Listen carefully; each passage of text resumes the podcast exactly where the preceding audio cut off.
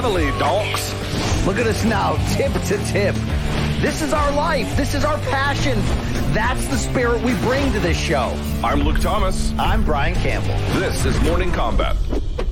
Oh, oh, yeah, it's your favorite. Beautiful disaster flying down the street again. It's Morning Kombat Friday, October 27th, 2023. They, they put awards on our shelf a lot, right? Because we're the best damn combat sports show, period. You saw Luke Thomas right there, air guitaring to 1997's Sound System album by 311. They're just a classic in the crossover psychedelic rap rock connection. But I'm Brian Campbell.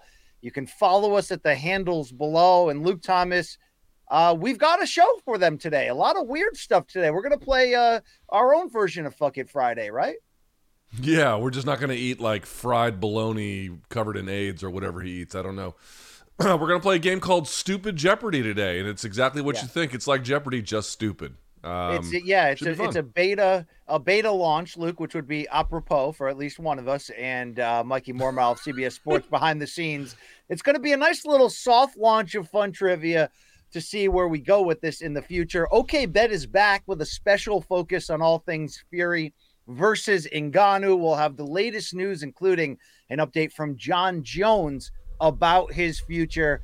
But Luke, uh, you know, this is the part of the show on Fridays where it gets a little artsy, the long extended intro. We talk about our weekend. We, you know, put on the old Delta 8 hat here, uh, one love all the way around. You fired up for today or what? Uh, yeah, yeah, I'm fired up for today's show. I mean, my wife's out of town, and so uh, it's Halloween time. So there's Halloween activities I have to take my daughter to today and tomorrow, and Sunday and Monday, and then there's Halloween itself. So all of a sudden, Halloween has turned into Hanukkah. I don't know when that happened, but it's many days of celebrations here in your nation's capital. So Yeah, there, There you go. go. They're dad of the year indeed. We're a big fan of of Tukey Thomas. Some would some have said, Luke, if it wasn't for Tukey Thomas, they would fully hate you rather than just like day to day, partially in and out hate you. BC, I know this might come as news to you, but there's a lot of people who like me just fine. I know that's strange and then Well- and, and bizarre sounding, but you tend Yeah. to amplify people who have a certain kind of opinion for reasons I don't fully understand, except I think you kind of sock puppet their ideas. But I do want you to know I get plenty of words of encouragement. So for those folks who are kind enough to take time out of their day to do that, thank you. Thank you very much. Are you saying I'm the silent dick within inside the sock puppet of our fan base? I think you've got some kind of weird latent issue with me, which you like to express by amplifying any critical voice around me as like a means of of doing that. I have been willing since the beginning to let doc cameras into my therapy sessions and have you and I do couples therapy, Luke. Okay, in uh in Farmington, Connecticut, where I go. But that You see, plenty of people have negative things to say about you. I just don't bring it up on air. Have you? Have you ever noticed that? Well, ever you notice that? tend to you tend to disparage me well enough on your own as we Yes. go through the show. Also So, fair. Also fair. Yes. Yes, I've just mounted an army. But you're right, Luke. A hundred something plus YouTube subscribers can't be wrong, guys. Luke Thomas is a very successful combat sports Well, analyst. I don't know about all that. BC, they called me this morning from the tow truck place, and the tow truck that's getting my car from the place it got towed to after the police recovered it. And he called me. He's like, "Hey, are you going to be able to help me to uh, get your car off the lot?" And I'm like, uh, "Guy, they stole my fucking car. How am I going to help you get it?" You know what I'm saying? Yeah. Uh, and he was like, "But I don't know how to get it out of the lot." I'm like, "That sounds a lot like a you problem and a Wow. lot less like a me problem." I didn't If say that to him, but I'm like, "What the him- fuck you want me to do?" If you said that to him, he would have full on right to defecate in your trunk, in my opinion. Okay? Uh, the insurance company, the insurance company told me that their best guess was after the appraiser went and looked at it yesterday. They're like, "Well, he threw the baby seat out. We're gonna get that paid for." okay. okay. Uh, slept in the back seat. They go, they go, this is exactly how they said it. He- could They go, "It's gonna need a detailing inside." I was like, "Oh Jesus Christ! I don't Yes, know what." we have found uh, plenty of fluids in the back seat. You may want to uh, just rip the fabric right out of there. Thank you very much, uh, Luke. This is great. Uh, did you tell him got my toe spacers to the tow truck driver at all, Luke, or what? No, I did not mention that I had toe spacers, but uh, and I don't have any on. But look, if you need some, I got some right here. There it is. these, and baby. also some alebrijes over your shoulder there if you've watched Coco. All right, great show coming at you. I mentioned Mikey Mormile. Man, we what would where would we be without that guy, Luke, right? Less In the high, shitter. probably. In the Yeah, shitter. in the shitter, in the shitter. Uh, I wanted to talk to you guys though about a growing Uh, I wouldn't say it's a problem. Could be a good problem to have. It's called morningkombat.store, and we want to give you a little bit of chunk of change off your order today for this program only. We want you to use the promo code live10 l-i-v-e-1-0 if you are interested in 10% off this fantastic merch collection which includes by the way the average joe art 1 and 2.0 crossovers and everything else we got on site. 10% off right now. Hey take the plunge. Look do you know how masculine this shirt is and feels? I mean it's great right It is great. It is great. I didn't have any of mine on today, but like I said before, about 90% of my wardrobe at this point, except for pants, is just MK Yeah. gear. Jackets, hoodies, shirts, you name it. you and Saul, two, two, you know, two peas in a pod. That's right. right. Cannibal Corpse. This is the song about peeing in your own bed in blood. No. That's right, right? Yeah. All right. I, I come great. blood. That's the name of the song. It's great. Well, that's a perfect transition to this. Luke, I want you to know that this episode of Morning Kombat is presented to our viewers by the fine folks at FanDuel Sportsbook. Hey, FanDuel Sportsbook, make every moment more. Luke, before we transition to OK Bet, presented by FanDuel Sportsbook, I did want to remind the people that tomorrow afternoon, Saturday, late afternoon on the East Coast, what are we thinking? Maybe 5 p.m. Eastern Time, BCLT MK live, Fury versus Ngannou, fight companion by request, Luke. This is what they wanted. They will get what they wanted. Yeah, they're gonna get some again. The time it might be a little bit flexible. Sometime around five, maybe five explicitly, but sometime around then, BC and I will go live. I mean, BC, we are you know as as news articles pour out about Saudi Arabia's crimes against pe- women, well, less so driving, but trying to live as equals, and you know people with ten Twitter followers having to get 34 year jail sentences for criticizing the government. I will say we are complicit in this. Here we are talking about this card and uh, buying the pay per view and then making CBS reimburse us. We are contributors in this this this moral dilemma. We are. Yes, yes, it is. Hypocrites. Look, it's a weird weekend of combat sports, being that we've got Invicta tonight, Ken Shamrock's BK Valor. Valor BK is back tonight on their own website. You're Hmm. also going to get some little handfuls of boxing. Uh, Amanda Serrano will be back to 12 round, three minute fight. Exactly. Tonight on DAZN will defend her featherweight titles as part of the Jake Paul MVP prospect series. And then, of course, there's some scattered. I think o- O'Shaquie Foster defending his title on DAZN on Saturday. ESPN's got a title fight. But obviously, this weekend has just kind of become about what's going on the ESPN Plus pay per view lane, Riyadh, Saudi Arabia, and all things Francis Ngannou versus Tyson Fury. Or maybe it's the other way around if Tyson's the A side. So that's what we are going to focus in on in today's segment, and in fact, this okay bet segment that we're about to throw to. Oh boy, am I proud to say it's brought to you by FanDuel Sportsbook. A reminder hey, make every moment more with FanDuel Sportsbook. Right here, right now, it's an abbreviated version of your favorite Friday segment where one day to close 2023, either me or LT will have to sit through a concert that they just freaking hate.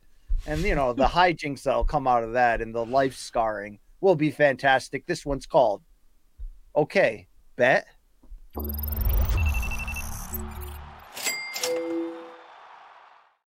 All it's LT. More, I think it's more, it's not okay, bet. It's like, okay, bet. Like that. okay, bet. Yeah. Yeah. Bitch. Uh, Luke, last week, here's your update. We mentioned it on Monday, but let's see it in full bloom. After your boy BC took over the lead for the first time in 2023, I proceeded to bet with my heart and my vibes, and I had the golden sombrero 0 and 5 as I urinal caked myself last weekend. You went 2 and 4, which is not great, Ter- but enough Also terrible. enough to switch it back in your favor. Your updated standings as of right now Luke Thomas 73, 76, and 4. BC 74, 79, and 1. So, Luke, even though you have one less win, you have three fewer defeats, three more ties than I do. So, you will get the advantage once again as the leader of this segment. But instead of going five picks head to head with fights that you'll probably not watch, why don't we do a fun little breakdown here on Fury versus Ngannou? Three categories. We're going to pick who wins, we're going to pick the method of victory, and then we are each going to pick a round prop of where one fighter could potentially score a finish. Whoever wins out of that, that will add to our standings, and we will keep this train moving.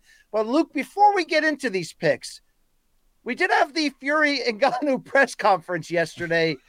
for better or for worse, uh, Can, I, Mikey can I just say something? Can I just say something Yeah. about this, BC? In the month of October, I have seen more of John Fury's naked body than I had any Yes. desire ever. You know what I'm saying? That's the weird thing. Just This is- this month. Here's what's so weird. So John Fury obviously is the overbearing father of Tyson, but is like this old school. I'm a fighting man where I come from a bare knuckle lineage, and I will fight anybody at any time under any circumstances. But Luke, for like the last five years, he's been slowly trying to lure Mike Tyson into a fight. And I think in John Fury's eyes, since he's banned from traveling to the U.S. or many other places because he took a guy's eye out in a bar once, and apparently Saudi Arabia doesn't have those rules. Um, he, I think this is, you know, he hasn't been able to go to a lot of Tyson's fights. I think for him this week is only about trying to lure Mike Tyson into a bare knuckle shirtless fight. True or false? I think that, well, yeah. I mean, explicitly, right? I mean, he was kind Yeah. of taunting him, as you indicated yesterday, which was somewhat surprising. Uh, or maybe, I guess, maybe not. I guess maybe not. What's weird about all this, and what's weird, and originally, in my opinion, about Fury, I'm sorry, Tyson, Mike Tyson training Ngannou, even though that was Francis Ngannou's idol growing up, and even though there's connections with Riyadh Season where this financially made sense, let's not forget that Tyson Fury, the six foot nine ish heavyweight champion, was born weighing only one pound, extremely premature, told by doctors in 1988 upon arrival that he would not live through his first year.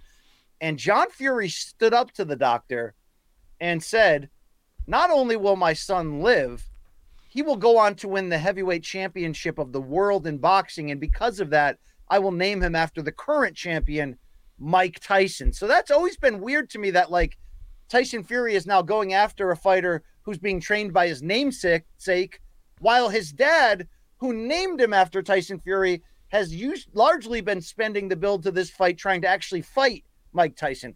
It doesn't make any sense, Luke. Yeah, it makes absolutely zero sense at all. And I don't know.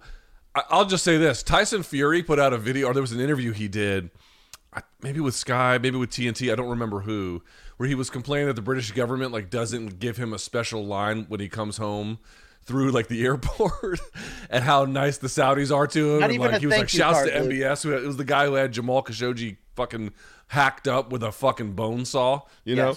He's just like, dude, they might have beheadings at the beginning of this as just entertainment for Tyson Fury. Like, he's all in. The whole the undercard is honor killing, Luke. Is that where Yeah. you're going with this? I don't think that's a good direction. All right. All right. Yeah, let's take that back right now. Um, yeah, there you go. hold on, hold on. So, what I'm saying is, to wrap it all up, John Fury might want a Saudi check too, it looks like. You know what I'm saying? That's Might want a Saudi That's check. true. Well, hey, there's a lot of Saudi That money was to go such a around. good and- joke. Dude, that's one of your better jokes ever. That was, that got me. That got me. All that was good. Uh, I, I wanted to properly mention, Luke, that all of our bonus content at youtube.com slash morning kombat, which does, by the way, have an interview with Ken Shamrock ahead of tonight's card. It's got Ryan Garcia, Oscar De La Hoya. But Luke, the interview you did with uh, journalist Kareem Zidane of many outlets, uh, I thought was really important. The whole idea that, like, don't look now, but Saudi and Abu Dhabi in general are really looking to be the next Las Vegas, and they could actually own that title like soon. So that's a fun chat to sit in on. Yeah, it was surprising, and it's not just the Saudis. Um, the Qatari government is using their sovereign wealth fund, as I mentioned, dude. They just bought a five billion dollar um, component of Monumental Sports, which owns the Caps, which owns the Wizards, and owns the Mystics, in addition to other sports properties. Like they're getting into it, and we just saw, dude. I mean, just think about it. We just came off a huge UFC event in Abu Dhabi, so the United Arab Emirates, and now the next weekend, the next biggest event in combat sports is back in the same region, the Arabian Peninsula, and it's not just about sports washing, but if we're just being honest, the Arabian Peninsula is going to take on and already has an outsized uh, uh, importance in the sport about where the biggest fights are going and what what this all could mean about in terms of becoming an attraction, becoming a place, and um, you know where is the center of the fight capital? I, for MMA fans who don't remember this, if you were watching MMA circa 2004 or 5 when the Ultimate Fighter came out, the center of the MMA universe was Tokyo. It was not in the United States. So I have lived through an era when the United States did not have the dominant market in the Yeah. space. We just kind of take it for granted because it's been that way for a while. And listen, the UFC we understand has certain controls over the industries that's going to make any competition difficult, but uh dude, the Arabian Peninsula, whether you like it, whether you hate it, whatever side you come down on, it's going to have a major major influence in combat sports and sports more generally heading forward. Yeah, so get your passports updated if you are the kind of person Yeah, that right. buys nine hundred dollar tickets once they get launched. You'll find out. Uh, let's see some of this hijinks. Let's go to the press conference face off here, Luke. It is going to be a fight Saturday between Fury and Ngannou. Ten rounds. It appears to be a boxing exhibition, although no one will comment publicly. I saw Mike Coppinger of ESPN sort of report that it is an exhibition. Luke, what we can tell from this face off is Fury's definitely not six foot nine. No, so I've stood next to Francis. Francis is about six foot five. He's definitely a little bit taller than me. Um, but Fury doesn't look to be like a real six nine or six eight. Maybe he's like six seven or something. Eh, yeah, maybe. But Yeah, you he's know what? still- Maybe. He's still taller than Ngannou, younger, faster, more skilled. Maybe the only difference here is the power and obviously also the self belief of Ngannou. Uh, so there's your face off. But Luke, Big John Fury tried to steal the show, which means the shirt's coming off pretty quick. He also tried to block the camera entirely during portions of this face off. Can we watch this gold piece of video here, please? Dude, all he needed was a Golden Palace, you know, ad on his back. Look at look at the handlebars on this sixty year old man. Dude, he's willing to fight right now. Do you think he's on the gear? Who? Big John? Big John. Big John, yeah. Nah, probably not. I mean, who knows? By the way, did you see the uh, the Wyatt Earp handlebar mustache he grew for this event Yes. as well? I mean, he's a real man. Let's be very honest here. He's a real man, Luke. He lives by a different set of life rules. He, his whole diet's probably just hot dogs and Hummers, and I'm not against that. But uh, yeah, there's your intense face off. Uh, I guess intense meaning. Not I gotta tell you, dude. Can I just tell you, we're gonna cover this fight. We're gonna have fun with it. I mean, it's it's a relevant fight in the sense that nothing about the fight is relevant, but the the names are big and the consequences if they're you know if things go awry are significant. So like, there's a reason to pay attention. Uh, but dude, I gotta tell you, man, like. These guys are having too much fun knowing how much money they're making and how little is on the line. Like they're way too chummy for me. I don't need them to be, you know, constantly adversarial. But dude, because there's nothing on the line, there's just no real edge to any of this shit, right? Or am I missing I something? fully, fully agree with you, Luke. And this is a high-priced pay-per-view, even though the I'm sure the guarantees and the site fees for having this fight in Saudi Arabia are just through the roof. It's why Fury would do it two months before an Usyk, uh, you know, historic fight. It's why Ngannou would go out of his way to throw himself at it. Whether you want to play up, this is all about money for him, or whether it is about other things like honor and the dream of becoming heavyweight champion. Even though I'm sorry, Francis, the heavyweight championship is not on the line in this exhibition. Uh, we mentioned Mike Tyson's part of it. There was a little attempt at a verbal dust up during the press conference. Let's watch and react to this piece of business. It's a fight going down in two days. All that talk What- is useless now. now? We shall see. Who are you, by the way? We shall see. Who are you? Tell him who you are. Who's this man? Hey, you know who the fuck Who I is am. he? I'm the Black Cobra. character. You know who I am. Me, At I the end of the day, who I am. we're not here trying to talk. yourself. Two days the Mr. world will Nobody. see. In two days Mr. the world Nobody, will I'm see. a cupboard. I'm sick Where of have this you guy. from? Francis, Mike, Francis, Mike, Francis, let us Francis, know who this man is. Francis, Francis, Francis, Tyson. Francis, Francis, Francis, Francis, Francis, Francis, Francis, We Francis. Can all do it. Tyson! Tyson Fury's the best in the world. And who's here to call me a liar? I'm here with supposed to be the hardest man in the world. Let's get it on. Let's get it on. Two six cylinders. Ready to rock. And the new heavyweight champ of the world, Francis Ngannou. He can't, Wow. dude, he can't even say. I mean, people boxing is struggling with this. Have you heard Chris Mannix's constant pron- pronunciation of like Ninganu? Like people are all over the place. Francis Ngannou. In fairness, I didn't get it right for a while either, so I'll let he who's without sin Neither cast the did first Mike. stone. Yeah, neither did Mike Goldberg. Let's be honest about that. But uh, Luke, I will say this: um, damn, that is a Hell's Angels mustache that John grew seemingly in about Right. four days. Because didn't we just see him with the in the Dillon Danis build recently? Yeah, um, yeah, that's the kind of mustache where you're about to warn someone about their diabetes. You Yes, know what I'm saying? yes, or or you're about to piss in the sink outside of their podcast studio, Luke. Either or. But here's the deal. Ultimately, um, I love John Fury's hijinks. I mean, I really do. It's stupid. This is stupid. That debate right there was stupid. That was Dewey Cooper, by the way, the uh, former pro kickboxer and boxer who's now uh, the striking coach of Francis Ngannou, and uh, I think he's part of that Team Combat League, Luke, as the president. But little back and forth there. Where do you think John Fury ranks right now in combat sports? Well, we have a lot of crazy trainers, dads who are trainers, family hanger-ons.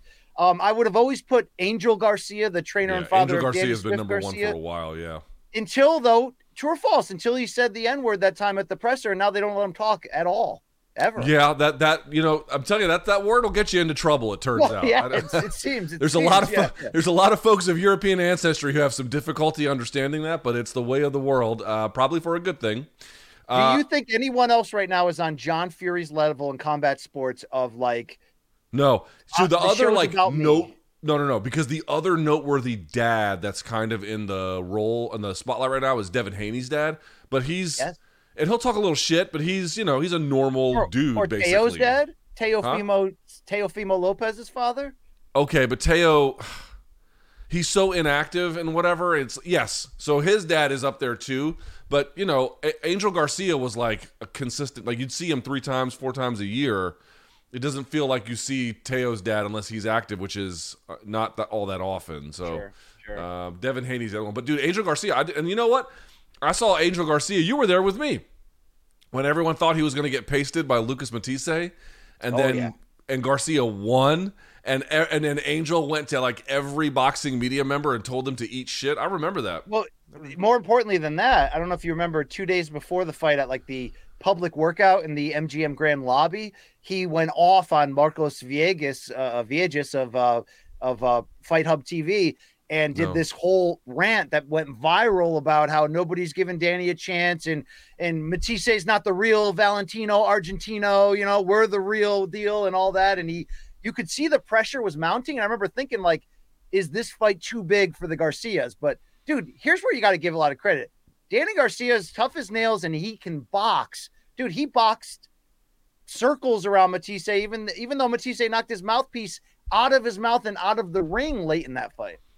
Yeah, for folks who don't remember, Matthysse was this dude from Argentina who had just, I mean, a dominant puncher, a dominant puncher. And he was on a roll heading into that fight. And dude, Garcia fucking schooled him a little bit. I was like, holy did. shit, man. So Angel Garcia let everybody have it after that. All right, we have one more piece of video here uh, about r- surrounding Ngannou and Mike Tyson and the manifestation of this fight, and then we'll get into our picks shortly after. Oh man, where would I start? You'll beat his ass. No, I think that's the end. Dream on, I'm mate. finishing on Dream beating on. his ass. Dream on, son. Dream on. I think um, Whatever pills he's this is a can do them for you. manifestation. You know, this is a dream come true. And I remember four years ago, the first time that I met Mike Tyson right here, my my only request was like, whenever I fight Tyson Fury, would you be in my corner? And uh, people thought I was losing it. I was crazy. It would never happen. That was a million look at years us ago, today. too. Yes, that was four years ago, July 2019. Here we are. That fight is happening, and then um, so I'm very excited. I'm- Manifestation. Manifestation. I love you, Mike. Seriously, but wow. I yeah. wish I I wish we had a soundboard uh, that we could Yes. play. They used to call it the what did they call it? The uh, we had I had a, I had one of these giant devices when I was at Sirius XM. They call it the 360 instant replay, and you can just program all the ones in there. Oh my god, dude! I would. I have to my that one in there. podcast soundboard right in front of me, Luke, that I used to do on on my uh, CBS Sports pod. I just need Oh. to charge it, but uh, somebody asked me for a cameo the other day, and they wanted me to regale them with all the famous sound drops from my old boxing podcast. So I broke it out and played them live. But yeah, um, th- nobody has sound drops like Mike Tyson. If you don't like that, turn off your station. Or who can forget Luke such classics as I only do interviews with women's if I fornicate with Yeah, it's like okay, okay, Mike. I Me think we're too, gonna have we're gonna call it a day here. Thanks. Yeah, yeah, me too. All right, Luke, it is time to get into OK Bet. We're only going to do three picks today surrounding this fight. You are the defending champion after last week's bagel that I turned in, Aldana style. Uh, are you going first or second, Luke? Um, I guess I have champions advantage since you just you know absolutely in I your old I just said that. I may yeah, you- in your comma, right? Yeah. Just shit the bed. I guess All I'll right, go so- first. I guess I'll go first. Okay, Luke Thomas, this might seem like you're it's automatic, but first is the main event. Seriously, who wins this? But before you answer, 10 rounds. We think it's an exhibition. We don't know if there's judges involved. Like this really is the stupidest fight ever. Really you can is. have judges in an exhibition. It just doesn't their their result doesn't mean anything, right? Yeah. So if you let's say for example, let's say Tyson Fury goes in there and then knocks Francis down every round and wins by like some wide score margin. Whatever number they come to, like they can do that as an exercise, but none of it matters. None of it is recorded. None of it is in any way. There's no official result. It's just the Yeah. weirdest shit. If it's not malt liquor, it's not a 40, it's just more Budweiser. We've been here before, Luke. Okay. malt liquor and Budweiser are legitimately different things. I don't know how I they put sugar in it so they can add more alcohol. I don't know why this is okay. Anyway, uh, dude, Tyson Well, is gonna I win. How the fuck lot is this like even what a you conversation? said about Uber drivers, Luke. They can be good people. Like we don't have it to wasn't about Uber look down on them. drivers. It was about Uber delivery guys. And once again, your misrepresentation precedes you. It was about whether or not a professional athlete uh, should be engaged in stuff like that. Anyway, the point being is, dude, it's Tyson Fury. I mean, how are we getting anything else out of this, right? Like, who is who is the fucking guy who's like not on Ngannou's team, not on the payroll, who's like, dude, Francis has got this. Again, we all know the fucking score here.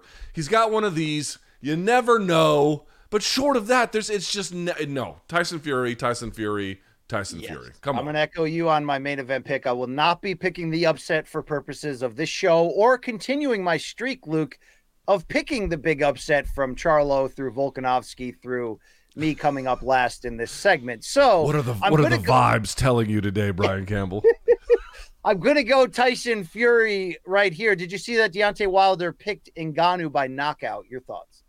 Wait, where? Where did he do that? Deontay Wilder did it. I just saw it on a video this morning on social media. I just oh saw. Oh my god. I mean, he's probably just doing a bit, so whatever. Like I said, here's what I'll say. I mean, Tyson Fury in all likelihood is going to win, right? I would love it if Francis won, just because it would, dude, it would cause the levels of debate on boxing and MMA Twitter. Because again, think about. I'll just say this: in the super unlikely event that he wins, no MMA fighter has ever really kind of shut a boxer's mouth. I know Conor's like, oh, those first three rounds against Mayweather, you know, when Mayweather was just like, you know, letting him burn himself out. That doesn't count. I'm talking about putting it on a guy. Like like legitimately James this guy housed the other guy. No, no. if James Francis versus did that, Randy? huh? no James Toney versus Randy Couture. In boxing. In boxing. True, like true. like like you know, giving him all of the advantages. Dude, it would cause a fucking meltdown on boxing Twitter. I mean, the amount and and because it would complicate the Usyk fight, like there'd be any number of problems with it. Just to see that, I hope Francis wins. I hope Francis wins only for himself, but not for how it would screw up the Usyk fight. Let me give you the updated odds from our friends at FanDuel. By the way, FanDuel has Amanda Serrano, who will defend her featherweight titles tonight in Orlando against uh, Danila Ramos, as a bigger betting favorite than Tyson Fury is. Serrano is minus 3,000 on FanDuel to win. Tyson Fury, as of right now, is minus 2,000 and plus 1,080, 1080 is Ngannou. So we're both going to take Fury. Luke, let's go to method of victory. I want to know, we know that we're both picking Fury. So is this by knockout? Is this by decision, DQ? Which way you going here? I have not seen what the odds are on decision. And I can tell it to obviously right I- I- now. Okay, I, very can, good. I am on FanBook, FanDuel Sportsbook's website. I'm under props for this fight, and Okay. I can tell you, Luke, that for method of victory, uh, Fury winning by decision is plus 490. Francis winning by decision is plus 5,000. and if you're just talking about Uh, let me see. Will the fight go the distance? Here we go. Yes, plus 470. No, minus 750. All right. So the likelihood of it going the distance on a 10 round bout, even though that's just two less than 12, I think is exponentially higher. In other words, like even if you if you added two more rounds to it, it would make it more unlikely. But again, it would make it like, insanely more unlikely. I think the fact that you know part of what they're doing here is putting on a show. That's true in fighting more generally, but it's obviously amplified in contests like this. You might say, well, look, in real fights, Fury has put put out didn't he put out Chisora or Dillian Whyte in like six rounds in the last fight, whatever it was. Yeah. So so you might be like, well, if he can put those guys out that quick, how can Francis last? Well, he can't. I, I don't think if if Tyson's actually boxing him like he was boxing Dillian Whyte with like genuine intent and seriousness and like throwing with all of that kind of purposefulness. Uh, I don't think I don't think that Francis could last. But the question is whether or not Tyson's going to do that, especially if he feels like Francis is slow. They want to put on a show, you know, all kinds of crazy stuff. So I don't think a decision is is that crazy in Fury's favor. I want to be clear about that. But forced to make a pick about it, forced to like really choose, I'm going to pick obviously Fury winning. I'm going to pick TKO and I'm going to pick round 7. Mark But we're me not down. at the we're not oh at the shit, we're round not at there yet. Sorry, I countdown, apologize. But I apologize. Sorry about that. Well, then let me ask you this permission because for Sorry purposes of the show and the betting odds, it's plus 490 for Fury to take a decision. Luke, I think I'm going to go decision, but will I still be around allowed to pick a round prop in the third category? If you want, if you want, but you would have to be like right on the money, obviously. Obviously. All right, so here's what I'm going to pick, Luke. Uh, let's let's spice this up a little bit. I'm going to pick a decision here. This fight is weird enough, and it remember it doesn't matter. It literally doesn't matter. So that you can talk yourself into well, if it doesn't matter, Fury could go in there and fuck around, and whatever happens, happens. And Luke, in the interviews this week, Fury has said that as it pertains to Usyk. We we heard that soundbite from the Shaq Majori interview that he basically said, "Whatever happens in this fight happens," and that's what it is. But Luke, I also think we have to be smart here. The Usyk fight is two months away. I'm not sure Fury has the same leverage to delay that fight that he would normally when in this fight is like provided by the Saudi government. They're putting the money down. They have set the date. We found out, Luke, that this fight was only announced, meaning the Usyk Fury fight, before this fight against Ng- Ngannou took place, because the Saudi government and the contract controlled the rights to announce it on their terms and their own situation. Bob Arum was against it. I just think that all adds up to this. I know Ngannou has a chance to gas himself out, which would lead to the idea of a knockout being a better pick for sure. I know he'll be fighting if it goes the distance, 30 minutes of action as opposed to 25 minutes in a five round MMA fight. But we've seen this ridiculously confident, self believing man go through hell before in many aspects of his life. I'm not making the argument here that Ngannou wins. I'm just making the argument that he survives 10 rounds. Dude, he took a beating from Stipe in that first fight over the last four rounds and just gutted that out like it was like this is where I got myself. I made my bed. I got to sleep in it, and we'll see what happens if I can get to a rematch. We got to the rematch. He won the championship, but you know everybody's talking this week in interviews, Dewey Cooper especially, about Francis being told, "Don't fight Gane in three weeks. You have a torn MCL and PCL." And we already know what that guy did and went out there and won the fight under any means necessary. All I'm arguing for him is to go the distance. I think this is possible because this fight could be weird enough where Fury tries to be a showman, but let's say he can't knock Ngannou out, and let's say Ngannou stays dangerous with at least a threat of something big coming back. Could that lead to Fury holding to try to lean on him and tire him out? Right? Yeah, it could lead to a lot of stupid mayhem. And because the fight doesn't count, it also could lead to Fury going, you know what? Why am I going to push and go out of my way to force a knockout when I could just create opportunities to get knocked out? This fight doesn't count. Let's all take the money and laugh the way home. I think it's possible here for you betters. Plus 490 on this one going the distance. I'm going to pick it to go the distance. Still Tyson Fury winning. Luke, our third category is round prop. You are picking Fury via round seven. So if the stoppage goes right there, you'll get the point. I'm going to go with round nine Ooh. for mine. Ooh. If it is going to be a stoppage, I think in the 10th round, they would let Ngannou finish on his own record if he could. But in the ninth round, if he's exhausted and he's kind of, you know, barely holding it together, Could he be stopped on his feet? It's possible here, dude. I'm going to go ninth round right there. So we'll see, Luke, how this bonus All Star weekend of OK Bet actually affects the scoreboard. Do you think I'll be in the lead come? uh Is that even possible? Yeah, it is Uh, possible. it's I don't even know mathematically if it's possible. I haven't. I got to look at the numbers again. But what I would say is this shit is so like this weekend is so bananas that like yeah. I mean it's weird, right? Because these weekends when they announce them, they're like this is the most predictable shit on earth, and then you get here and you're like, well, of course I still pick Fury. I mean I don't think that's really much in much doubt. But like the way in which it could go for Fury. That part does seem hard to figure out because if is he going to play possum? Is he not? Blah blah blah. You know, it's a little weird. It's going to be weird. There's no question about it. Final question to you on this, Luke Thomas. True or false on my conspiracy theory? Like, this is your call me crazy bonus segment. Is this fight essentially Saturday night going uncontested? What I mean is there's smaller boxing cards on DAZN and ESPN Plus on Saturday night, but they're they're small. They're they're niche hardcore cards. Is this the perfect storm for Fury and Ngannou because Disney told Dana, stand down, don't rush out a fight night apex card. Don't even rush out power slap on pay per view. Like, stay the fuck away. Let's let this guy have his moment right now. Or is this completely unrelated and they picked the only hole on the calendar during this stretch? I don't think it's quite as easy for the UFC. This is not the same way in which they put. Uh, initially, it was supposed to be Wanderlei Silva versus uh, Brandon Vera was going to be one of the fill-in cards. It ended up being Anderson Silva versus James Irvin. For folks remember, the UFC had a little bit of flexibility. I mean, they have a lot of flexibility now, but they had a little bit more flexibility to kind of just come up with stuff on the fly to uh, make it difficult for other MMA promoters. But the thing about it is, here at BC, this is not Spence Crawford. And I mean, I realize that you know everyone understands what that might mean, but let me be specific about what that means.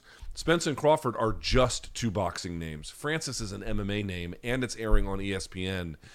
They're going to want to take advantage of the MMA fans' hours and times. They're going to probably not wanting anything else to get in the way of that, at least on their own network if they can help it. So, um, you know, they picked a good weekend, and I bet that ESPN is like, you doing this doesn't grow our pie. It actually makes it less. Do us a solid and just let people do what they're going to do with it. And so, worked out the way it worked out. Yeah, yeah, pie. Good call. Like they said in uh, Revenge of the Nerds, Luke, hair pie? Right? You love that line, the hair pie. It's great. line. It's great. It would define my youth. Uh, I want people to know, by the way, once again, that this OK Bet segment has been brought to you by the fine people at FanDuel Sportsbook. Make every moment more with FanDuel Sportsbook. All right, general topic time, Luke. This is like when you know you're transitioned out of isolation and put into Gen Pop, which um, Anthony Joshua paid for the former, not the latter. Uh, let's go to Gen Pop topic number one. Jon Jones speaks just days after we find out an injury suffered in practice, a torn pectoral muscle, the tendon off the bone. Jon Jones will not be fighting Stipe Miocic in a few weeks at UFC 295. Here's Jones speaking for the first time on his own social media channel, uh, apologizing and explaining what's going to happen next. Hey, what's going on, everybody? This is your boy, Jon Jones. Just wanted to make a quick video, let you guys know how I was doing. Um, first of all, thank you to all the fans. Thank you for every to everybody who's checked in with me to see how I was feeling. Obviously, very sad situation, very upset. Um, but I've been through a lot of things in life, and injuries is a part of being an athlete. Um, I want to thank the UFC for uh, getting me into one of the best doctors in the country, Dr. ElAttrache. Uh, thank you to Dr. ElAttrache and his staff members over here in California for seeing me so quick. I wanted to say thank you to Stipe Miocic for all the work that he's put in. Also, sorry to Stipe and his team. Like I said, this comes with the territory. Um, thank all my coaches and training partner, everyone who's helped me get uh, this far. Can't even say get to the fight. Um, but the goal is to uh, get surgery tomorrow and uh, get back to work as soon as possible. Um, I guess it will be Stipe and I at a later date, and uh, that's my plan. So uh, it'll be surgery and uh, physical therapy for me for the next several months. Um, but I'm committed. I'm committed, and uh, my head is high. Thank you to everyone who's prayed for me, and um, I love you all. Again, sincere apology to the fans. I know some of you guys um, it was a huge commitment to get out to Madison Square Garden. Hopefully, these other heavyweights, uh, Aspinall and Sergey, put on a great show for you guys. I may even show up to the event to watch. Um, but I love you all, and uh, your boy Jon Jones is doing okay. I'll be okay. Luke, your boy Jon Jones is going to be okay. My best friend, Jon Jones. You know what I'm saying? My Would you say he said? Would you say he sounded good? Sounded good, right? I Like, have to say, all things good. can. Yeah, I will say that he's. Uh, first of all, I thought that was a great message. Um, you know, how much of it is the truth? And uh, whatever, and, you know, hard to say at any time with with anybody. But um, I thought the message was nice. He was apologetic to the fans, even though you know he doesn't have to be. These things happen, and um, he already had a sling, I guess, because he was you know trying to hold his arm and uh, got surgery right away, and understood that people were putting their hard-earned money to go see him. Like it was a nice message. It really was. I will say something that no one's really talked about yet. That if I can be serious for a moment, um, I do wonder about his brother Chandler. Have you followed the Yeah. story at all?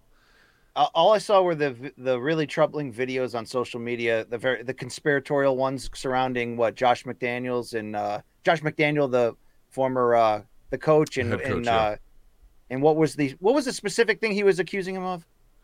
Um, playing a role in the murder of Aaron Hernandez, That that's what it was. It was something, yeah, related to like that. something It, like it was way yeah. bizarre, you know. Well, like And he with looked like he was having a mental down his- health episode. I don't, I didn't, I'm not Yeah. a doctor. I have no fucking clue what the actual answer is. But I will say that if I had a brother who, and they're, they, you know, Ch- I will say Chandler, um, Chandler has been very visible during Jon's career at events in supportive roles. You know, I think they're all pretty proud of each other, which of course you could imagine they would be. Anyway, if I had a brother like who I had that kind of a relationship with, but was also having like like, and I'm, and I'm not saying this in any kind of insulting way. I hope everyone understands. But was having a very public mental health episode, that would take a toll on a person too. I just wonder, you know, what that all means for the Jones family, and um, I hope everyone's okay. Well, I think also when you tie into what Volkanovski shared about the want and need to be to have something to fight for, to have something to train for. He feels he's a better person when he's in camp and dialed in on that as his sort of main focus. It it brings balance to every part of his life. And I don't, you know, overlook that. I think that's super important. That's actually the reason why I've been arguing that Jon Jones won't retire, Luke. And I wonder if I saw a little bit of that in his emotional reaction here, because I do think some, even though Jon has had troubles in and out of the cage, in and out of activity, I think there is something grounding to Jon about being active. And then when he's active, he has huge success. And I think the whole idea of being the GOAT, being that dude, that's probably the thing that best keeps Jon safe. Yeah, Or- but the or, thing is this: you know? don't you remember what he said to Izzy when Izzy did that when that interview came out uh, with that uh, that I think of some FM station in Australia? I, again, I, I don't know, so I might be getting some of the details wrong, but basically the revelation was he's like, I'm not going to come back for a long time. He's actually uh, in Saudi Arabia now. There was a picture of all the fighters. It was like Pacquiao and Hopkins and Rampage and Izzy and lots of interesting fi- uh, Mir and Khan. Roberto Duran Jr., Luke. Roberto Duran Jr. So there's a lot of fighters in that picture. So he's obviously doing that kind of stuff. But the point he said, Jon, in responding to the news about that, was like, take your time. The last three years have been great for me. You know, he really kind of seemed to relish the opportunity to take a break. Um, I don't know. I'm not so sure that like getting right back in there is quite as transformational in a healing way as you might imagine. that would be different for somebody who's been active. Jon has unfortunately had many breaks, whether they were USADA fueled, three month, three year retirement fueled, uh, and you know, stripped of the title fueled. Like it's been a lot of that. So I think consistency will be the key for Jon. And I'm starting to believe again, Luke, that even though I fight the battle that we don't really know what Jon Jones is as a heavyweight yet, and I agree with that. I do think that IQ, man, and some of the technical ability uh, advantages that he'll hold over most heavyweights, particularly if that Gordon Ryan interview that you did got me jazzed up to the idea of Jon, you know, leaning more on the jiu-jitsu, having almost like a Glover Teixeira type extended late prime because you're focusing on fundamentals. Maybe he does run the table at heavyweight, even with some of these scary young names rising, Luke. I think you're doing a vibes bit. That's all I can feel, Luke. That's all I can read and react to are the feels, the vibes. Okay. Yep. I'm not. Touch. Listen, it'd be great. It'd be great. It'd be fucking great if he tries that. I just, I don't think he wants it, dude. I don't think he wants it. All right. I, I think you're going to find out that you were dead wrong, Luke. Here we go. Let's keep it going. Another big name in the news. It appears that Conor McGregor is confirmed. It's really true in the Utah USADA testing pool. There was a lot of talk about it actually happening, but then it didn't really happen, or did it? Here's a tweet from Aaron Bronsteter, who team seems to be on top of most things. USADA has updated their athlete test results. It shows that Conor has submitted the first samples in over two years. USADA sent out a release a few weeks ago confirming that he has re-enrolled in the program. There you go. Seems much ado about nothing, Luke, but it is official. The only spin-off question I have is it him versus Chandler, or is it going to be something fuckery? And what I mean is, you and I had talked into existence the idea of if Volk had beaten Makhachev, could it be Volk versus Conor for the damn lightweight title? Well, now you got Daniel Cormier on the DC and RC show. I don't know if he's doing company man bid or not, saying, you know what? You want to make Makhachev a star? Put him in there with Conor next, regurgitate the feud with Khabib all over again. Luke, is it going to be Chandler or is it going to be something even crazier?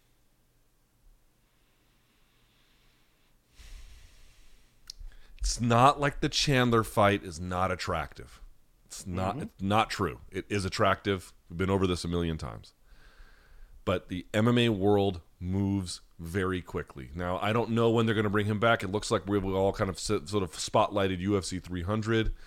I think BC I'll say this. if nothing else gets in the way between now and whenever they're beginning to start making announcements about 300, he probably does fight Chandler. But what I will say is if either he or Chandler get injured in that process and they have to delay it again, they're going to punt. They're going to punt after that. I, I, that's my prediction.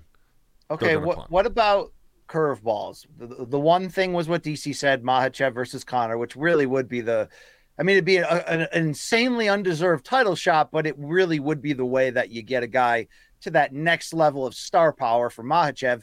How about instead of that, let's not do that. Are there other ideas that could trump the need for Chandler fight? I'll throw out two of them. Rematch of Conor versus uh, Max Holloway, just for big time star power, exciting fight fun. Or number two, Luke, how about BMF versus Justin Gaethje, and then we'll allow Oliveira back into the Makhachev sweepstakes for that rematch. You do the BMF title fight at 300, giving Conor McGregor a chance to win a different championship. He Hmm. wouldn't have to cut crazy weight. It could just be balls out fight. If he wins, that's a shot in the arm to his popularity. If he loses, yeah, who cares, man, right? I think that's a great idea. That's a great idea. Yeah, you could absolutely do that. Remember, he's already had the lightweight title, right? In fairness, he's already had the lightweight title. The one belt he doesn't have, uh, in terms of people around this size or weight class, is going to be the BMF belt. That's he doesn't have that. So And if he won it, dude, then you can do him versus Diaz three for the BMF belt, or him versus Poirier four for that same belt, Such or a him great versus. point. There's Such so a many older action stars right now. You're so right. You're dude. You're so fucking right. That's a great point. I don't have much to add to that except two thumbs up. And honestly, would you hate that? Which seriously? Who the fuck would get a fight between for the BMF belt, no less, between Conor and Justin Gaethje, and be like, no, I don't want that. You out of your fucking mind? That's arguably even without the you know, however much the belt adds is up to you. But forget all that for just a second. You could make a very clear case. Listen, Conor versus Chandler, it's nothing bad about it. But you could make a case that Conor versus Gaethje, because Gaethje will talk shit too. He's not going to back down from Conor, you know, and not be like all buddy and chummy at the presser and whatnot. Plus, he's going to get pay per view points. You get a big paycheck. and less um, likely to shoot, Luke. Less likely to shoot. A lot less likely to shoot.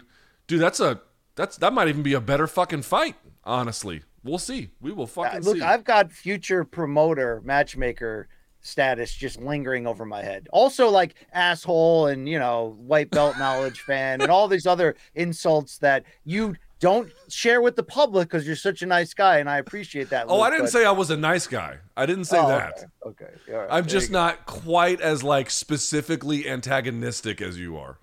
All right. Well, while we don't know if Gaethje would go for that idea against Conor, although I think he would, Gaethje talked to ESPN's, uh, I think Marc Raimondi, And he has an idea of what he wants next, Luke, and that's a shot at the real one. Here's the quote Who do I fight? There's no one. I did what I had to do. I don't know what else I need to do. If they want to put Oliveira in there, then I fight him in September or next October. I have no issues waiting. Again, as I get older, I he was basically saying if they put Oliveira back in against Machev, then Gaethje would wait. He says again, as I get older, I get to understand from now until the time I'm going to fight, I'm going to be building strength. I'm going to be working on my cardio. I'm going to be refining my skills. So I'll take as much time as they give me, and I'll I'll be that mu- so much more ready. End quote. Sorry for the uh, stumbling, bumbling there. Uh, so Luke, he's saying no matter what, he's going to wait for Islam. Who should be next, Islam or Charles for Machev? Or sorry, I will uh, tell- Islam. I, I- you know I will tell you, like this process would not be fair to Chandler, and I really don't know what you would do about that.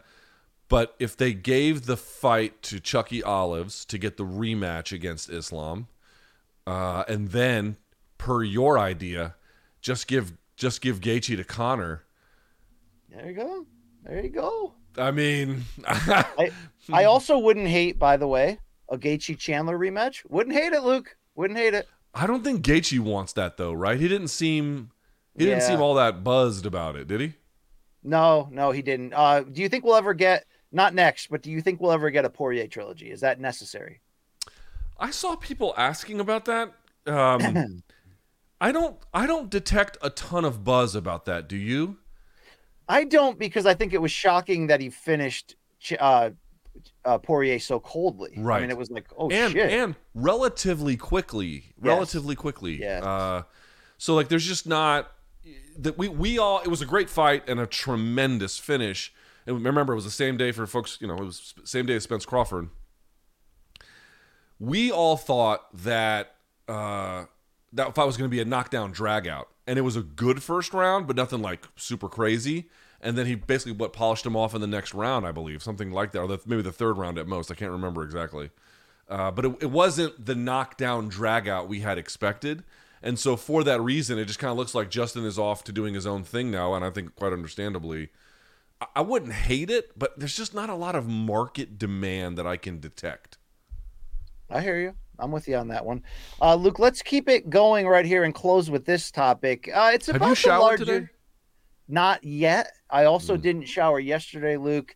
I think I showered the day before. I know I didn't shower the day before that. I've got a new wor- working rule for working at home. And by new, I mean I've been operating under it now since 2017. If I have to go somewhere where I guarantee to talk to people, I will shower, deodorant, toothbrush, all that, Luke. If it's Yeah. lunch out with my wife, I'll do that as well. If it's anything else, Luke, I'm going sweatpants, uh, slides. I'm really just going into full on POS mode at all times. I mean, what else? Look, I'm sitting here in pajama pants trying to create dick jokes on the fly. Like, and then they're Dude, giving me your trophies underwear by the time you Yeah. shower must be No, well, well I, I do try to stick to the code of if you're gonna be gross, at least change your drawers every day, and at least give yourself like a like a cologne shower every once in a while, right? Or like get it. You know what? I got the Gold Bond, Luke. You get the giant Gold Bond. Uh, You, you know, you get a two handfuls of Gold Bond, and you know you're, you know, wow, yeah, you're fine. Uh. By the way, dude, this is true. When we were, we would do like uh, we would do these uh, uh, Marine Corps exercises in the field where you know you would be in the field for weeks at a time. You wouldn't shower for weeks. Oh, that's awful. Yeah, you'd have to shower with wet wipes. You would just shower with wet wipes. That was the only thing that you had. There was no, there was nothing you could do. By the time we got back, dude, my underwear would absolutely smell like it was gang banged by 50 homeless guys. I mean, it was the Right, worst. All smell- right, that's that's bad imagery right there, Luke. Very bad imagery. It was All the worst smelling underwear you've ever seen. You know. Yeah, yeah, yeah. I've seen a few, Luke. That's pretty gross.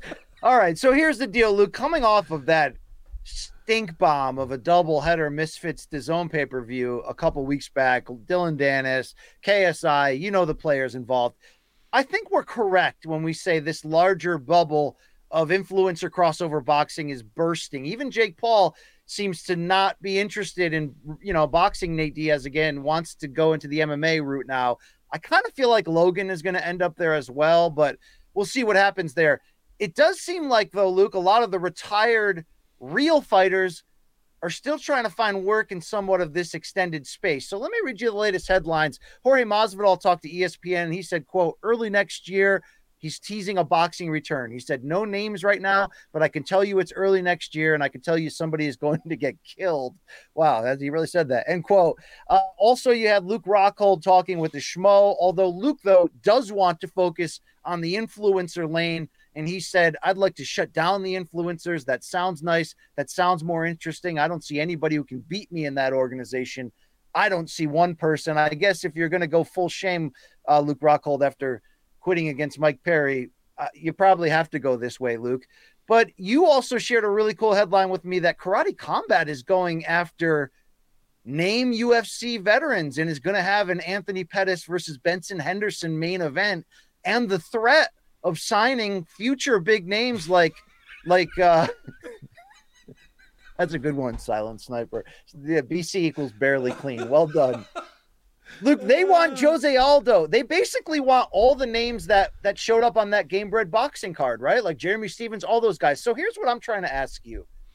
If the bubble is bursting from influencers paul brothers and a lot of like the per, the, the fringe bullshit of the larger boxing bubble is there a bubble still that could interest you of just exactly what you're seeing here retired ufc names whether it be bkfc whether it be karate combat just continually fighting each other in creative ideas here Uh, well, uh, let me let me spin it back, if I may, to the premise of the question a little bit here. yes because the way you asked it to me was like, "Hey, this bubble might be bursting," and I think certainly this market is hard to decipher. I, I understand that. I'm not declaring to you it's in great shape, but I guess what I would say is, what makes you so confident, or whatever how whatever your level of confidence might be, what what powers that? Because the whole part about the story you're telling is look at how enthusiastically other people wish to join the market. I mean, it's not like people are running from the market; they're running to it. Um, so what if there's a uh, a sea change inside the bubble then what if the change is look this over promising bullshit and then the fight isn't actually a fight that's not going to last. But is seeing i mean like i watched that game bred boxing card luke.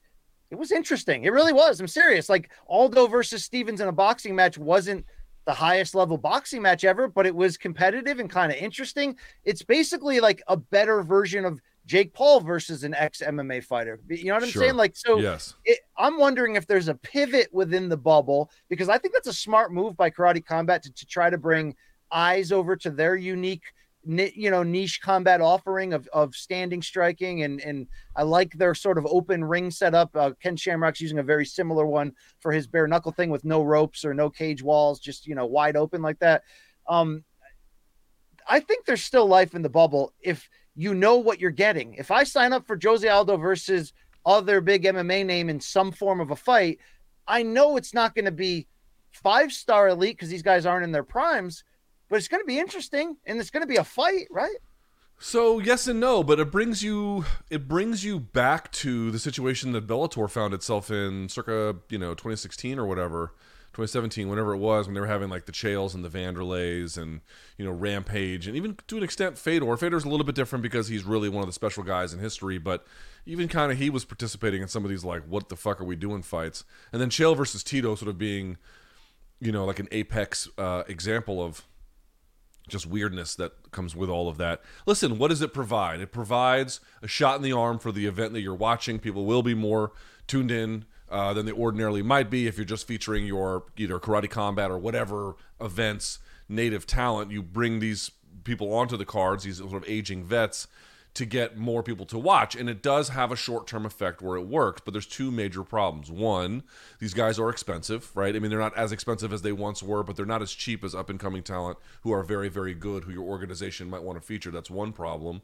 And the second problem is the fights are of, you know, dubious quality. But the real, real problem, if I could say this, is that it doesn't translate to long term benefit to your organization. We have seen this over and over. It's not to say that there's no case for doing it time to time, But any promoter who relies on aging vets to then, oh, people will be more tuned in, they're going to see our regular people. What ends up happening is that, yes, more people get seen in the process, but it doesn't ultimately work to convert a ton of fans in the end. It's got a real sugar high kind of effect, not long term effect. And so, you know, they're just kind of reinventing the wheel here a little bit, but I don't know if they're substantively changing the market in any kind of new or frankly Yeah. unforeseen way.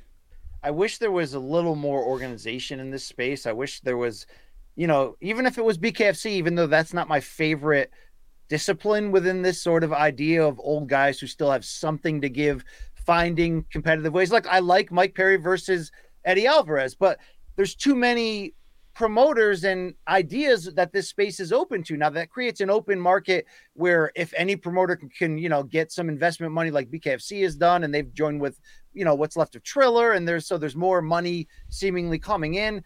That you know you want to be able, you want to see these guys be able to go to the highest bidder and get a big opportunity to make it worth it, especially if they felt they were underpaid in the UFC. There's sort of that like feel good part of watching them use whatever's left of their brain, you know, in, in potentially damaging situations. But hey, they still got something left. Let's give them a chance. Um, but Luke, I wish there was one dominant promoter or discipline that would unify just so there could be organization, so there could be some method to it. So, like, you know, you could put an old guy title at place, or whether it's retired UFC guys boxing, you know, there could be the like just so you have something to sort of fight for and storylines and opponents to build around rather than just like who's the promoter for this week's BS wannabe fight, right? You know what I mean? I wish you could I- their powers, is what I'm saying. Yeah, I, I get that. I get that. I think that's reasonable. I would just say I would just take issue with one thing you mentioned.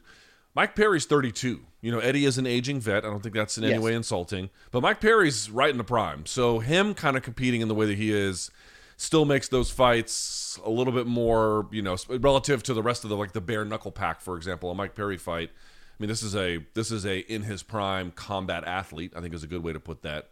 And uh, so for that reason, I wouldn't like. I know he's past being in the UFC, but he's not athletically past it in in the way that some of these other guys might be. would you have any care in like because i'm trying to think okay masvidal comes out and says that but what does that mean? What fight could he actually get right? If he's not i mean you know maybe maybe a jake paul but i don't think i don't know maybe. But like would is there any market outside of the paul brother industry? What if it was masvidal versus nate in a boxing match? Like do you even care luke or no? Like Masvidal versus Nate boxing. yeah would it have to be on a larger card with other fights of that level? Like not be its own thing that like we're focusing on? Again, guys, it's just gonna be, you know, hey, let's watch two MMA fighters who were very good MMA fighters in their prime, very very good MMA fighters in their prime, do something that they're not nearly as good at post prime. What the fuck is the allure? I just, it's not. to watch him still compete, Luke. To watch him, it's like big three for pro, you know, for pro basketball, right? again, there's a market for it. There is there there is something to that. I just you know it, you have to get the people who are Jorge diehards or Nate diehards, and there's there's many Yeah. of them. You can do something with it, but also, dude, Jorge versus Nate in boxing would be expensive. It'd be very expensive. Like that's a hard thing point. to sell. Yeah, I don't even know how how how Masvidal afforded that card that had all those names on it, Luke. I don't know how that's just not either. an I hope he's making money, automatic yeah. monster loss, right? But maybe I don't know. I'm not whoever's funding it really, Luke. Maybe they have cash to burn or maybe other things. Hey, Luke, let's transition out of that though and get into the first time ever. This is a soft beta launch, emphasis on beta, uh, for a game that we're going to call Stupid Jeopardy, that our great producer Mikey Mormile and some of our extended staff at CBS Sports put together four categories Jeopardy style, only stupid Jeopardy style, three questions per category. The board will offer questions ranging in 100, 200, and 300 points. Luke, we will take turns being in control of the board and being asked a question. But if you if we don't get it right, the other person can steal it and steal the points. Now, Luke, I have offered off camera, and damn, did you shoot this great idea down? That I said something's got to be on the line here. So I said, mm-hmm. look, if I win, I get to pick who you have to interview with like built-in like safeguards. Like it's got to be 15 minutes long. You have to ask this amount of questions on these categories. Like I, Luke, imagine if I win and I'm like Luke has to interview David Appleton over Zoom. I think our fans would pop for that shit, Luke. I think. Yeah, I'm not. would. I'm not doing that. So there you go. Or I'm like, you know, if the fans vote for it and they want, you know, Luke and average Joe Art's old aging dog to talk for 10 minutes, Luke, I can arrange that as well. Okay. I think that Listen, we're already putting our asses on the line for OK Bet. Can we just do games for fun for once? Uh, be I right? like I like Luke. I'm such a competitor that I like there to be something at stake, right? Something not always what am I winning. Sometimes it's just what am I protecting. You know what I'm saying? What am I playing defense on? You apparently, man, you're just not man enough to put a little skin on the line. I, I just don't. I just don't understand why we can't just have fun. We're already doing a game where the loser has to eat shit. We have to do another game where the loser has to eat shit. Like I don't. I- I'm not know, interested in that. I think it creates content, Luke, and content is king, right? So we can you know, create that- content without having to do that. That's the whole. That's the. That's the beauty of this. We already. It, it- listen, if Oh, it was, this is the if we didn't yeah. have OK Bet and we you wanted something on the line, I think it'd be fair. But we already have that. Let's have some fun. It's Luke, is there any chance your favorite Coldplay song is Yellow? I took a girl who was interested in me once to a Coldplay concert, and uh, she loved that song, but it just didn't. It didn't work out. So I don't. Yeah. Look, did you see what Chu Chang said on the screen? Uh, loser No, what'd he say? sh- loser takes a shower. oh, that's so good. It's so good. It's this show's so winner has to brush his teeth. Loser has Yeah. to shower his ass. Uh, I don't know if we have an intro graphic, Luke, but for the first time ever, this one's called Stupid Jeopardy. All right, let's look at the four categories brought to us by Mikey and staff. MMA trivia. Name that quote. Who is this fighter? And miscellaneous madness. Luke, how do we decide who goes first? Um, does does anyone have a coin we can flip? I have the UFC 196 room key Dos Anjos versus McGregor. Do you want me to flip that, Luke? Yeah, flip that. Well, you got to call it first. Who you gonna pick? I'm going to take Faces side. You're going to take White side, Luke. Okay. Okay, Not- this is a very like like like the game itself. This process also stupid. okay. I'll try to flip it onto this shelf right here, Luke, so that we can see. All right. All right. All right, Yeah. It came up. It came up White side in hashtag Kill Whitey. Go for it, Luke. All right, let me see the board. Uh, I'm gonna play the uh, God. Who was that guy from Vegas who like upended everything? Give me name that quote for 300. All right, Mikey is going to provide the question in our live chat here, and I'm going to read it to you, Luke. And don't forget, I can steal if you get it wrong. Mikey, we are waiting. There we go. Here we go, Luke. Question number one for 300. The only thing I fear when I enter the ring is that someone will steal my things from the locker room. End quote. So apparently, Luke, you have to name that quote here. The only thing I fear when I enter the ring is that someone will steal my things from the locker room. End quote. I'm gonna go Ronda Rousey. Fuck. Ooh, incorrect, Luke. I'm going to try to steal. How about Conor McGregor? Ooh, Ah, who there we it? go, Luke. And your correct is it? answer is Mirko Cro Cop. I would have all not right. gotten that. So, Luke, that was mis- miscellaneous you named off, right? No, that was name that quote. Name that quote for 300. All right, I take control of the board. Let's go MMA trivia for 100. All right, here we go. We're waiting. Yeah, a little little faster on the connection here. Here we go. Okay, here we go, BC. Khabib Nurmagomedov and Tony Ferguson were famous rivals who never officially met in the octagon. How many times was the fight officially booked only for it to fall apart? Five time, five time, five time, five times, Luke. Yeah. All right. All right. your- very good. 5 I'm on the board. times. All right, it's still but we're alternating, so it's now my turn, yes? Hey, hey, Appy, get up in the bullpen, brother. Okay, look at this, one hundred to zero, Luke. Yeah, BC, it doesn't matter how bad I lose, I'm not interviewing that psychopath. All right, how about right. this? How about if I win, I'll interview Appy for a- for a set. if, uh, if you know. want if you want all right let me see the board one more time if i may okay uh let's try who is this fighter for 200 who is this fighter for 200? Let's see what we can come up with. BC will ask me the question. All right, BC. This fighter was considered a major what if to fans in the late 2000s, but after just two chances in the UFC, he was inactive for five years before reappearing with Bellator MMA in 2015.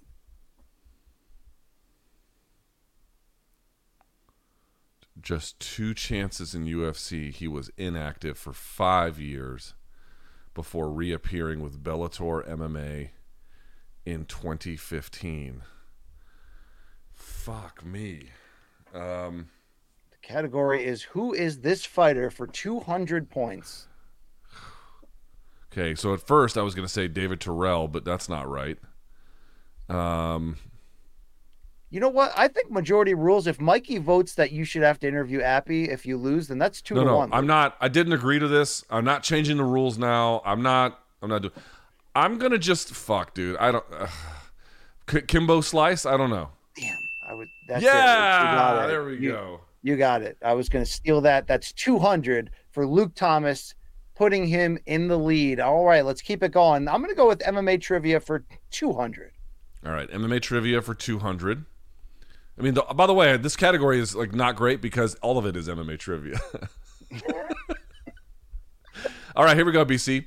Who was the first UFC middleweight champion? The first UFC middleweight champion.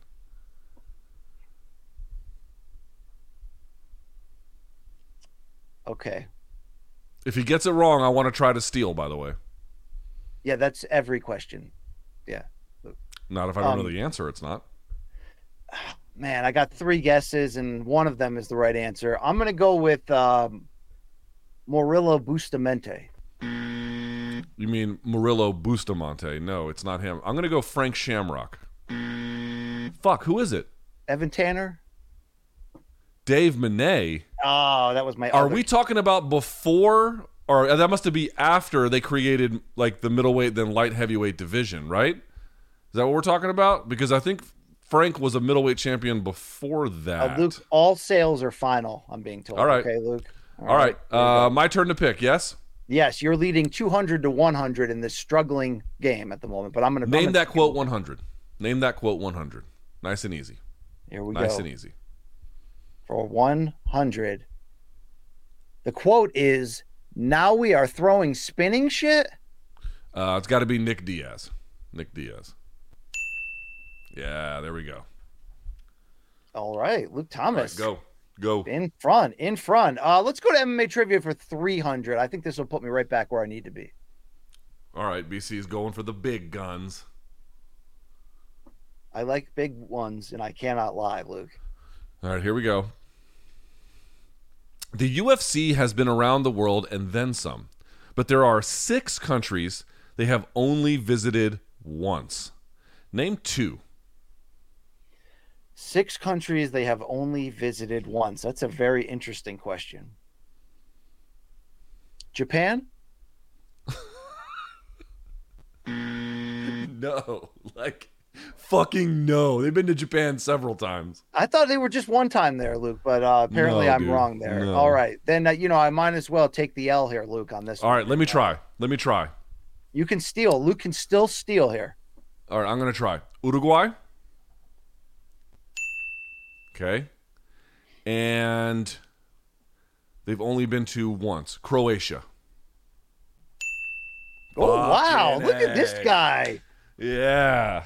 So Uruguay you're- was the Valentina Shevchenko fight, and I remember they went to Croatia because Derrick Lewis fought on that card, and I interviewed him about flying to Croatia, and he talked about how he had to fly to go see more white people.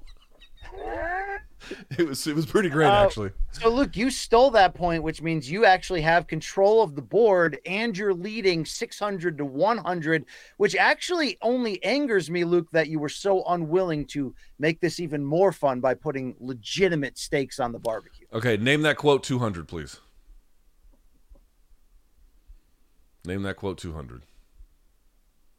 The quote is If Tyson Griffin was a girl, I'd say he has a badonkadonk.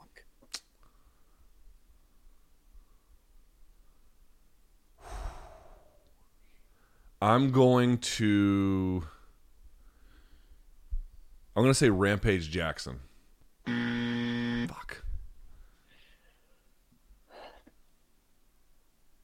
How about Urijah Faber? Mm. Who is it? Who is it? Joe Rogan. Actually, I know that sound. I know that quote now. You're right. I can't believe in the moment I, I had no idea, but I do know that quote. All right, Luke. Uh, it goes back to me 600 to 100. I will go with who is this fighter for 300. I need to. I need to bang. I need to start banging. All right, BC. This fighter brought the heat with a unique judo-based attack, combining an eight and four UFC record, but between a failed drug test and issues with Dana White following pulling out. Uh, this was Armenian American great Karo the Heat Parisyan. Yes, it was. Yes, it was. And for bonus points, not really. I'm just asking you, who's his tra- who's his head trainer for a long time? Uh, Edmond Tarverdyan. No, Gokor Chivichyan. Well, I think we're both All right. right, Luke. Uh, I'm not even sure which ones we have left. Do we have any 300s I do. left, Mikey? Luke, we as we talked about, we've been keeping track. Uh, in the rundown. We have miscellaneous madness remaining for 300. Okay, give me miscellaneous madness for two. Miscellaneous madness for two. Here we go. Brian is going five rounds with a black liver and losing, but Joey Chestnut downed a record how many hot dogs in 10 minutes? This is a multiple choice question, Luke. The answers for how many hot dogs did Joey Chestnut down in a record for 10 minutes? A, 62, B, 76, C, 81, or D, 90? What is Joey Chestnut's world record here for the hot dog eating challenge? So Joey Chestnut is an absolutely disgusting and abhorrent man who just gets bukkakied by hot dogs several times a year. I'm going to say it's either going to be B or C. So let me say I'm going to go B, 76. Yeah! That's a big get. That's a big get, Luke Thomas. That makes the scoreboard now 800 for Luke, 400 for BC, four questions remaining, and the right. control of the board goes back to me. Let's go name that quote for No, 200. doesn't it Alex. stay go doesn't it go Oh yeah, you're right. It does go back. I'm sorry. Yes, yes, yes. Name that quote for 200. All right, name that quote for 200. I will read you the quote, Brian, and you will try to give me the answer. Here we Oh, we already did that one. All right, so you have to pick another one. Uh, Mikey, is there any other name that quotes? I have that category No, out. it's just who is this fighter and miscellaneous madness. Okay, let's go. Who is this fighter for 100? All right, who is this? This this should be doable. Let's see what we got. And we're gonna answer here. I'll read it to you. Which fighter has the most knockouts in UFC history? Derrick Lewis. Wow! Great job! Great job! All right, All right, Luke, miscellaneous madness. I'm gonna go strategically. I'm gonna go 100 here.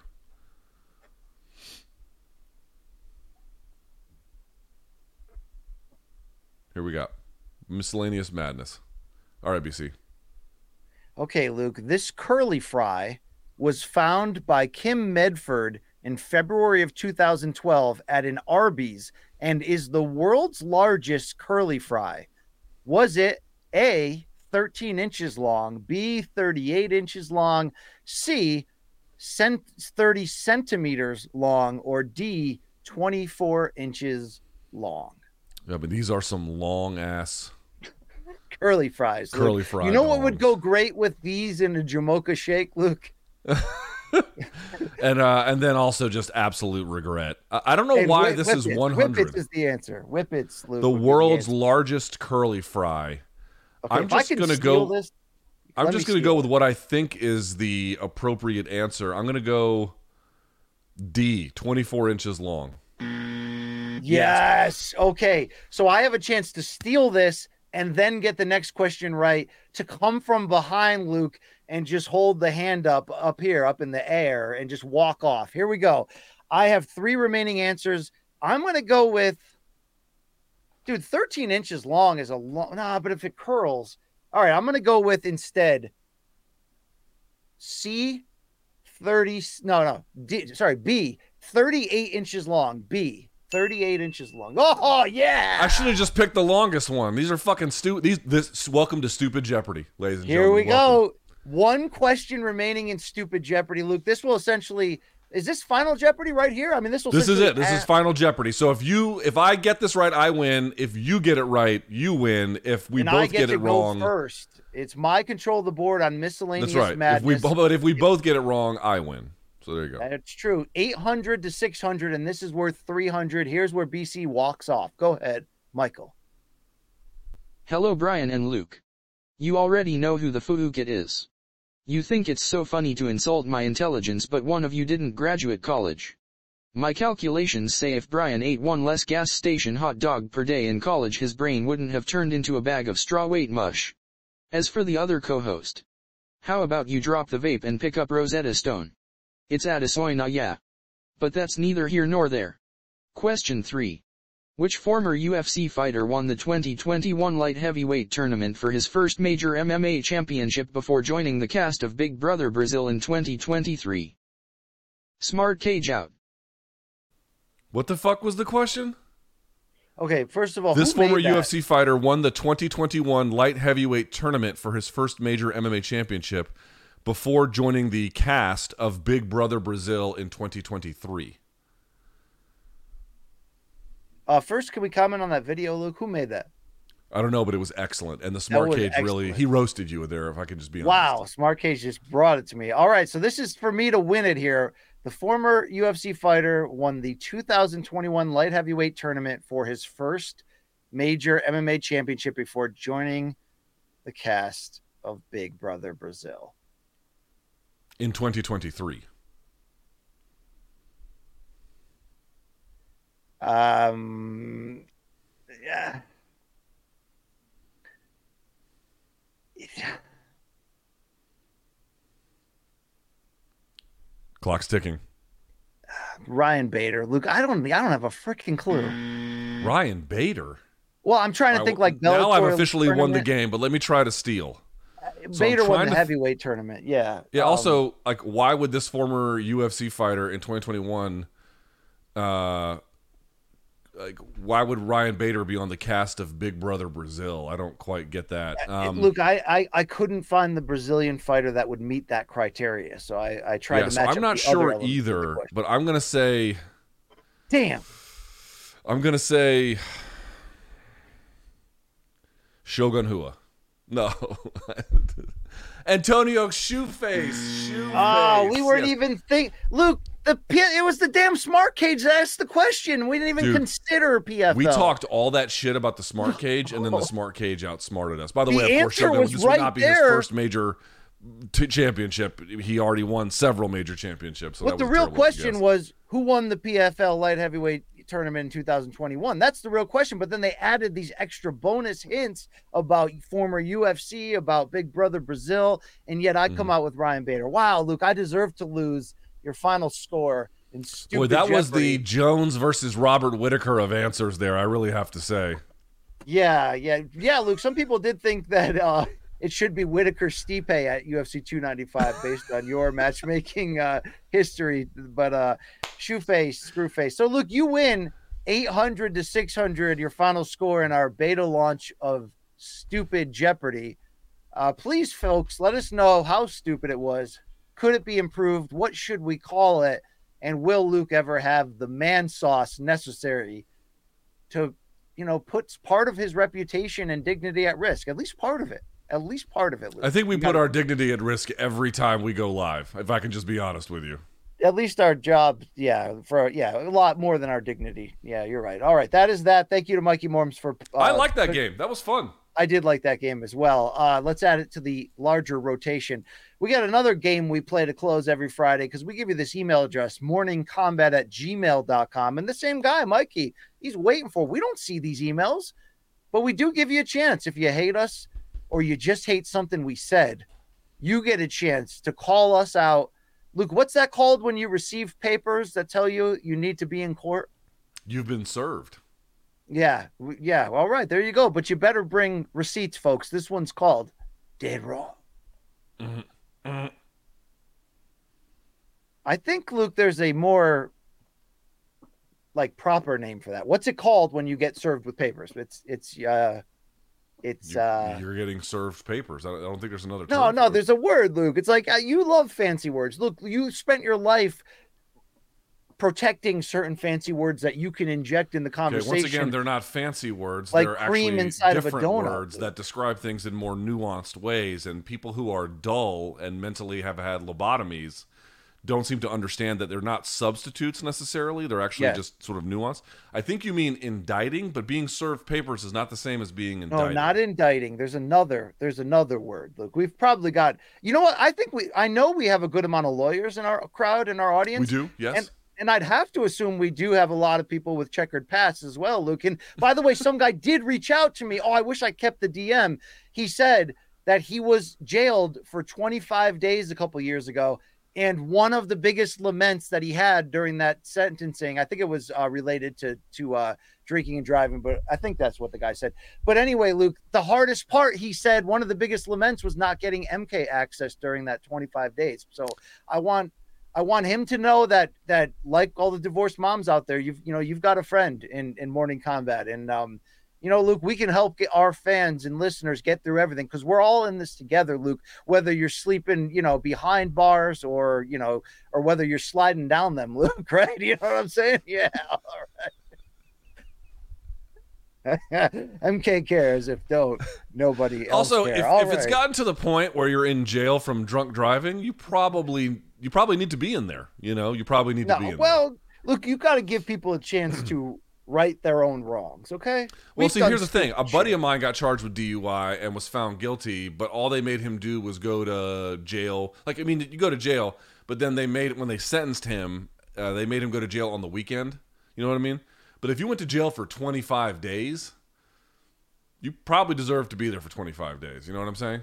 I don't think this man was fighting that either. I think he was just uh, helping our conversation, Luke, and right. letting us know that, you know, we had a, we meant something to him, Luke. All right. Oh no, I appreciate that. I'm just saying, don't be a fuck up. You know, don't be a fuck up. Yeah, up. no, uh, Uncle Luke, that's a good that's a good toss out there too. All right, number one comes to us from Donovan. He lives in the state of I think Washington, unless unless he forgot to put the DC down. He says, "Hello, happy Friday.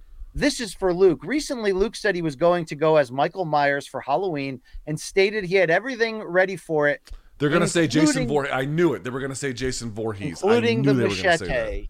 Dead wrong. It's Jason Voorhees from Friday the Thirteenth that used the machete, Yes, while Michael used a knife. Keep up the good. Do you want to? By the way, Michael used a lot of things, but do you want to know why I ended up going with the Jason Voorhees, but calling it Michael Myers? This is a true story. You want to hear it?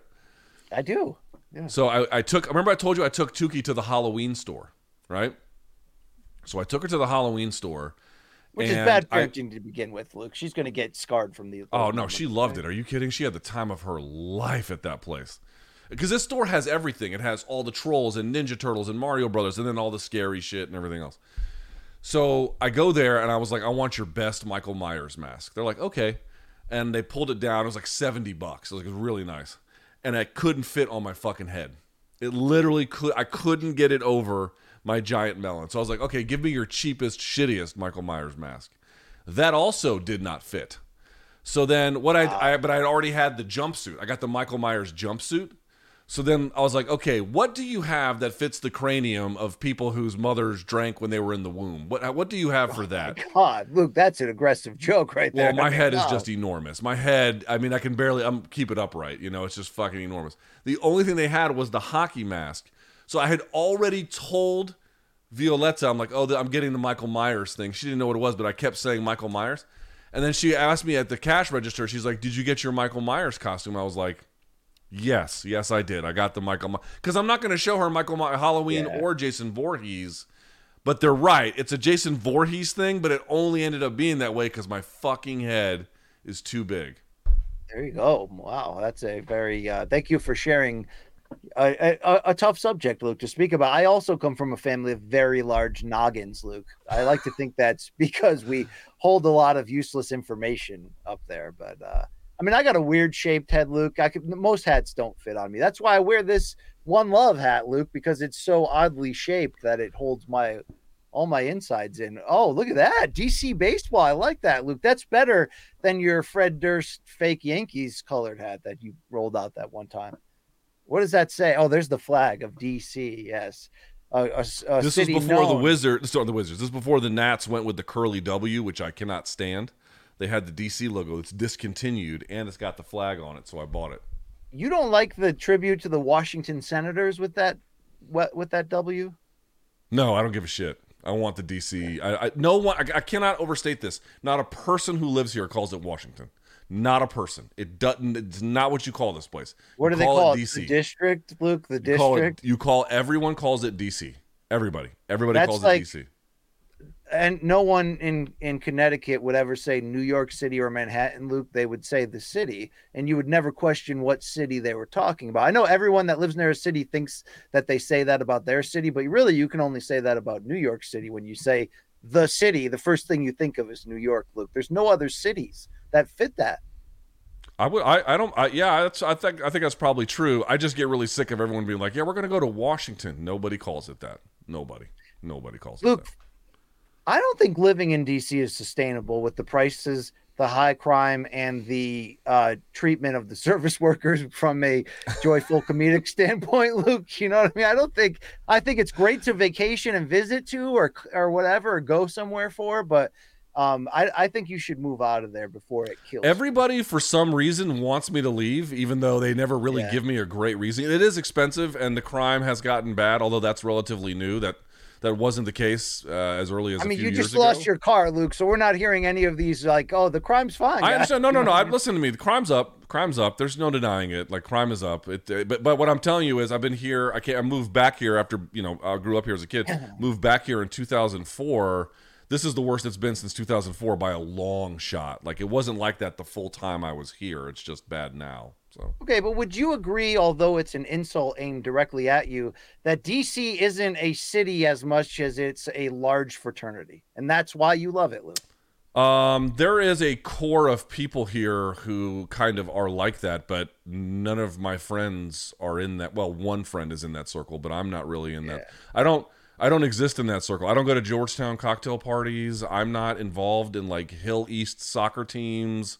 I'm not. I don't do any of that shit. I live amongst the actual. I, I know it's hard to understand. There's like people who live here and spend their lives here that have nothing to do with the hill, but I'm one of them, and all of my friends are just like that. So, yeah. I mean, that's what real Las Vegans say, Luke, about, you know, anytime you're like, well, how do you live there? It's got to be crazy. And they're like, we don't go to the strip ever. We actually have a Yeah, I know, but Las. Vegas, one of the least walkable cities in America with terrible education. Like, yeah, it's not a flex.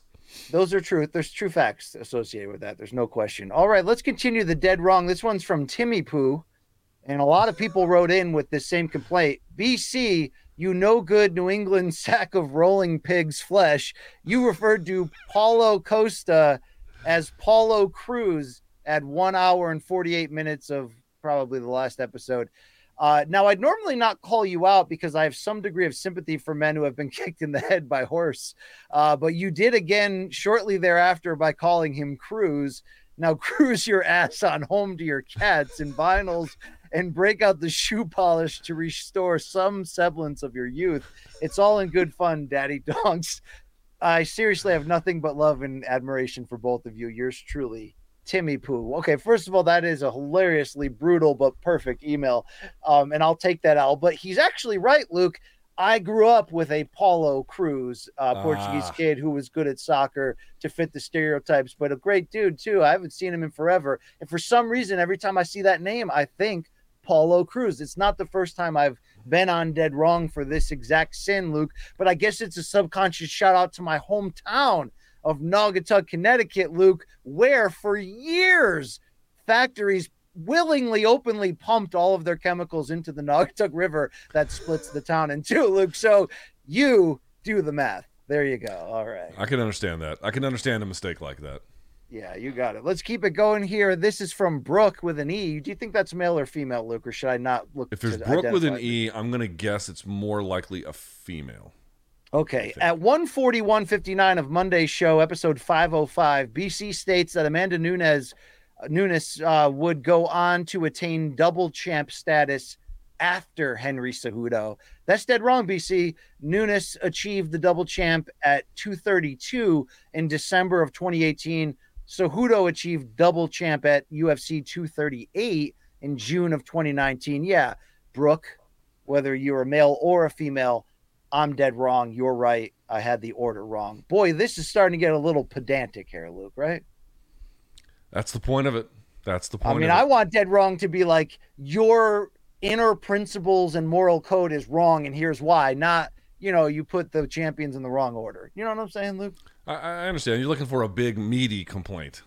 Yeah, yeah. I don't want to be nibbling on your bone. All right, stop making me have to like look for the meat. I don't. I don't. I don't want it that badly unless it was served in a in a you know uh, yummy bun, Luke, with whippets behind the uh, Arby's there. Uh, I can't believe that that's a real thing. Like, I think RJ, if he just effed around today and was like, you know what, I got this 10% code live 10 right now for anybody that wants a discount during the show on morningkombat.store. But what if I just took the funniest catchphrases with no supporting analysis of why it's there and just put it on a shirt and it said whippets in the back of the Arby's parking lot? Would that sell, Luke? That would probably sell, right? Let me tell you something. I'd be the first buyer of that shirt. Like, Luke, what if it was like neither here nor there? You know, how Jon uh, Jon Jones has Philippians four thirteen right here. What if in that Yeah. same spot it was neither here nor there, but in the same, you know, in the same. That's letter? really where that's really where your life was at that point. When you're doing whippets in the back of an Arby's, your life is neither here nor there. Yeah. That's a, that's a great point, Luke. Uh, true story. We got one more dead wrong for you. Hi, this is Christos again, the P1 Donk from Chennai, India. In OK Okay. Bet, at one hour and one minute of episode 504, LT picked his new, I'm sorry, LT picked his fellow countrymen to win. However, Anshul Jubli did not come from the contender series, but in fact from the first season of Road to UFC. I'm pretty sure I said that explicitly. Hope he comes back stronger after his first loss. MK forever. Cheers. It's Christos. I, re- when um, I I could have said cont- it's possible I said contender series, but when I read that, I read it off the Wikipedia entry, which I recall having. It was it was like the the, the whatever weight class it was, Road to UFC Season One champion. That's what he was. And then remember, his opponent barked at him, and he just fell apart. there it is. Uh, if you feel like we said anything else in error, you can email us at Morning Kombat. Ah, by the way, Mikey says I was wrong on. Friday, but then when I talked about it on Monday, I got it right. Could yeah, it very well could be true. Yeah. There it is. There it is right there. Thank you. Uh, that's dead wrong. Uh, let us know how you feel about everything. Email us at that address for fan subs. You can talk shit about Luke, whatever you want to do. We love you for it. Thank you. Um, You love it, dude. What is up with this? What what is subconsciously happening in your Well, brain? you know, Saved by the Bell is, I mean, just an all-time great television show, Luke. Even sure. Even for as absurd as it is, and but it's like perfectly absurd, right? It's like it's like that steamed cheese that ekes out outside the burger. But Luke, when the central tension stopped being Zach versus Slater and instead became Cool Kids versus Belding, while it was enough of a comedic philo- philosophical turn that it was able to extend the series largely because you got like hot buff you know kids teenagers where they're probably really 23 years old uh you know just doing fun and goofy shit. But luke when it was all about i'm not here to love this man. I'm here to defeat this man that show was at its best. They were both chasing after the same prize which was kelly kapowski luke um born to you know six children in a house without a stable income coming in and that's why she couldn't go to the to the junior prom luke to be fair but i will say Is that this answer going anywhere? I will say that Luke, hashtag fight forever. That's never fuck the Mayweathers. It's this it's never gonna end, Luke, okay? Because the central tension on this show is also the heartbeat of it. Right? Only only we're not both competing for Kapowski. We're competing to find out who's right, Luke. Who is the A side? Who is the you know the the uh you know who's who dated down in the end luke that's what we're trying to figure out through this show you know what i'm saying I mean, I don't think it's much of a mystery.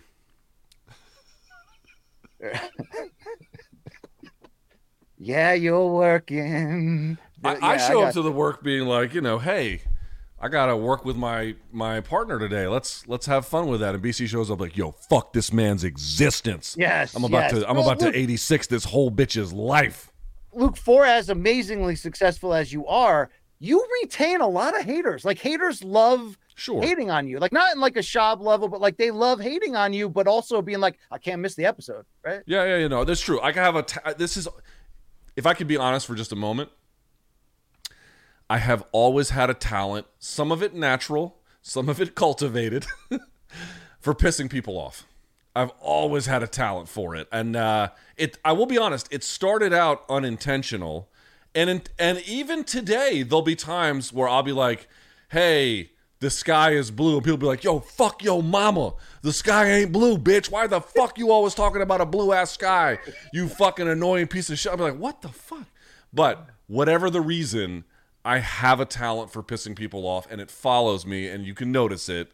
But um, what can I do, BC? I I'm Yeah. 44. I am who I am. You know. Yeah, I mean, I, I have you know uh, comedic levels so close to not being funny on a regular basis, Luke, that I've also created people that just don't. You know, most of them, most of them are employed in the district, Luke, but you know, they just they they're just not ever going to buy into what I'm presenting Hey, to them. for someone who lives in the nation's capital, I do like, dude. Your joke today Yeah. about the honor killings being well, once in a while, yeah, yeah, yeah, yeah, yeah. Well, my jokes are only as good as your cell, Luke. That's how a great duo works. So maybe we do need each other in the end. I don't know. You know, I, I, I like working with you. Let's we should tell the audience. I like Yeah. work. I really like working with Brian. I mean, that doesn't mean I don't want to push you into oncoming traffic at times. Sometimes I do. Well, Sometimes I do. will. I will. You know what I mean, Luke? I, I'd love. I'd love to take you for granted. You know what I'm saying? Yeah.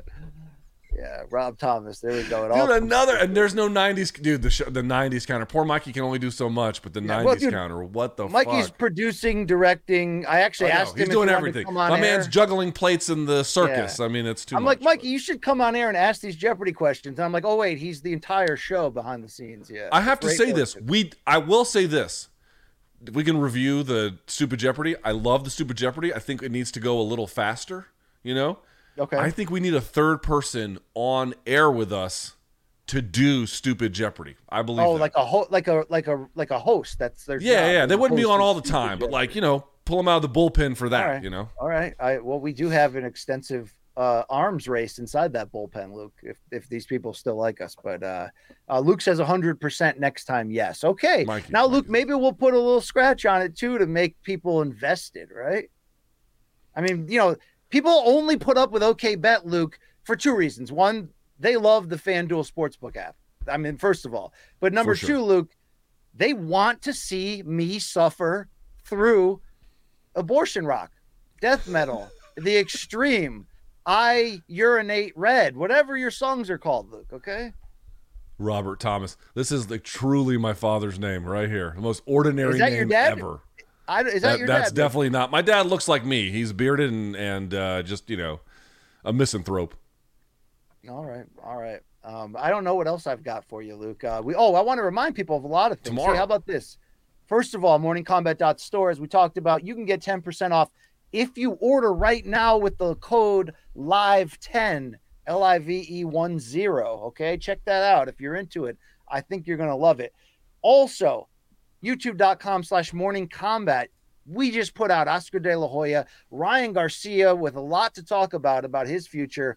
Uh, look, he wants he wants like Teo next for the belt, or or Haney, or like he's going right back into the de- Rolly. You- Do do the do the do the gladiator bit. Oscar Duarte as an opponent for Ryan Garcia. Are we feeling this about it? Or are we feeling this about it? we're feeling this. He can punch. Okay. He's aggressive. Mexican. Only, I think he's got one loss only, um, but has not fought super elite names. Mostly fought in his home country. Um, but the, the the feeling is, yeah, this guy comes to fight. This could be fun. Ryan should win. I hope he does win for the standpoint of like, like I said, he wants a belt against a big name next. That'd be great. it's yeah, that's great, Dude, Wow, I will tell you this. The audience has been roasting us today and Yes. they haven't missed. They no, haven't they haven't. missed. They haven't. Maybe maybe that's the third voice, Luke, that we're looking for, right? The audience just shitting on us. Uh, you can check Speaking out of my shitting chat. on you, go shower. How about that? Freak? I will. You know, I might do that today. Uh, we're gonna check. You can check out De La Hoya. Luke's been chatting with a lot of interesting people, including Karim Zidan, talking about combat sports on the other side of the world and the the extended Middle East, there, Saudi Arabia, all that. Um, don't miss that, and don't miss Saturday tomorrow. Tr- let's shoot for 5 p.m. Eastern start, and it's going to be a live companion morning kombat goofball episode. BT BCLT making it look EC with Tyson Fury and Francis Ngannou. Uh, and that will also, you know, that'll include like a, a, a wrap too, right, Luke? You'll you'll like you'll wrap it up with them after the fight. Maybe. uh, very quickly. I mean, I won't do a whole lot, but some. All right. Yeah. Don't don't change your dinner plans or anything, folks. But tune in on Saturday. Check it out. Uh, you can all look. Anything else I'm supposed to say? I think that's it. You got the we got the interviews, youtube.com slash morning kombat, everything BC mentioned. Tomorrow, join us for live fuckery and uh yeah, should be fun. Should be a good time.